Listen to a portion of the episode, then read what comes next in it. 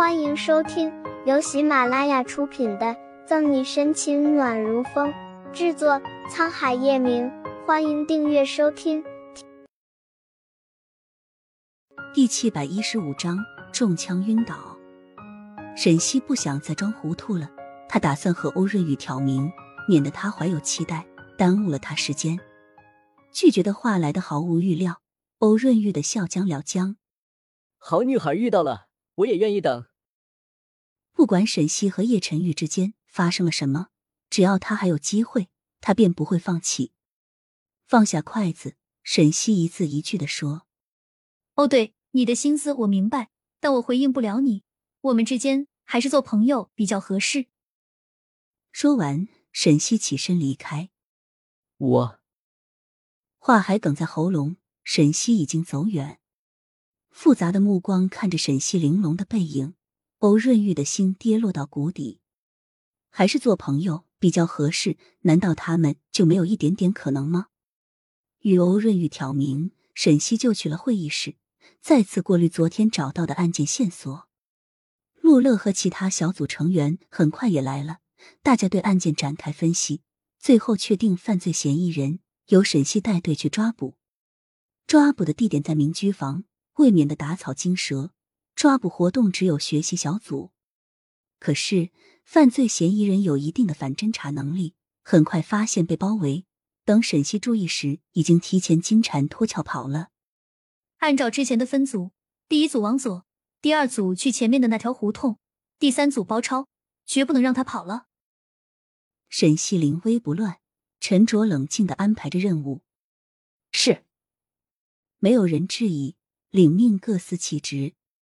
沈西则带着一组的人从另一条小道追拦堵截，每次都是在快要成功时，人又被跑了。眼看着犯罪嫌疑人越跑越接近公共场合，沈西急了，八百米冲刺速度追上去。没想到的是，犯罪嫌疑人居然持有枪械，这一枪差点打在沈西胸口上。敏锐的第六感让沈西逃过死劫。但速度始终还是慢了些，人的反应能力再怎么快也快不过枪，子弹还是击中了他的肩胛。哼！吃痛的闷哼一声，沈西脚下动作不慢反快，很快就抓到人了。沈队跟着沈西的人一惊，连忙上前查看他的伤势。赶过来的欧润宇第一时间打救护车电话，没有伤到要害。沈西捂住肩膀。冷汗沁出额头，大滴大滴落在地上。沈西本就晕自己的血，猩红的颜色充斥着他的眼眸，两眼一黑就晕厥了过去，把周围的人吓得不轻。等沈西再次醒来时，是第二天中午。悠悠睁开毫无聚焦的眼，沈西适应房间里的灯光时，才发现自己在病房，回忆起昨天晕倒前发生的事。沈队，你醒了。一直守在床边的欧润玉不经意抬头一看，正好见沈西四处打量着，脸色一喜。欧润玉忙不可迭的问：“怎么样，沈队？有没有哪里不舒服？”我手机呢？沈西不答反问，挣扎着要从床上醒来。在这。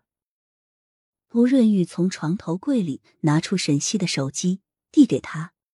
昨天、今天综艺刑侦队的人，还有一个叫裴宇哲的，给你打了不少电话。拿手机的手一颤，沈西没有表现出异常。我知道了。不死心的翻着手机，果然没有叶晨玉任何的一条消息。坠心气血的感觉随之而来，希望一点点破灭，沈西的世界逐渐崩塌。他不知为何叶晨玉会突然回下城，不与他说一声。甚至电话不接，信息不回。呼吸一口气，沈西强打着精神，杏仁水眸流淌着说不清道不明的情绪，被子底下的粉拳紧紧握着。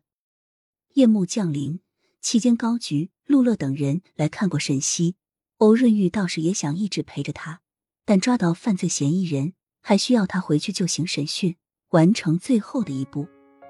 偌大的病房瞬间变得空旷，静得可怕。虽然白天很坚强，可到了一个人，沈西抑制不住的思念起了叶晨玉。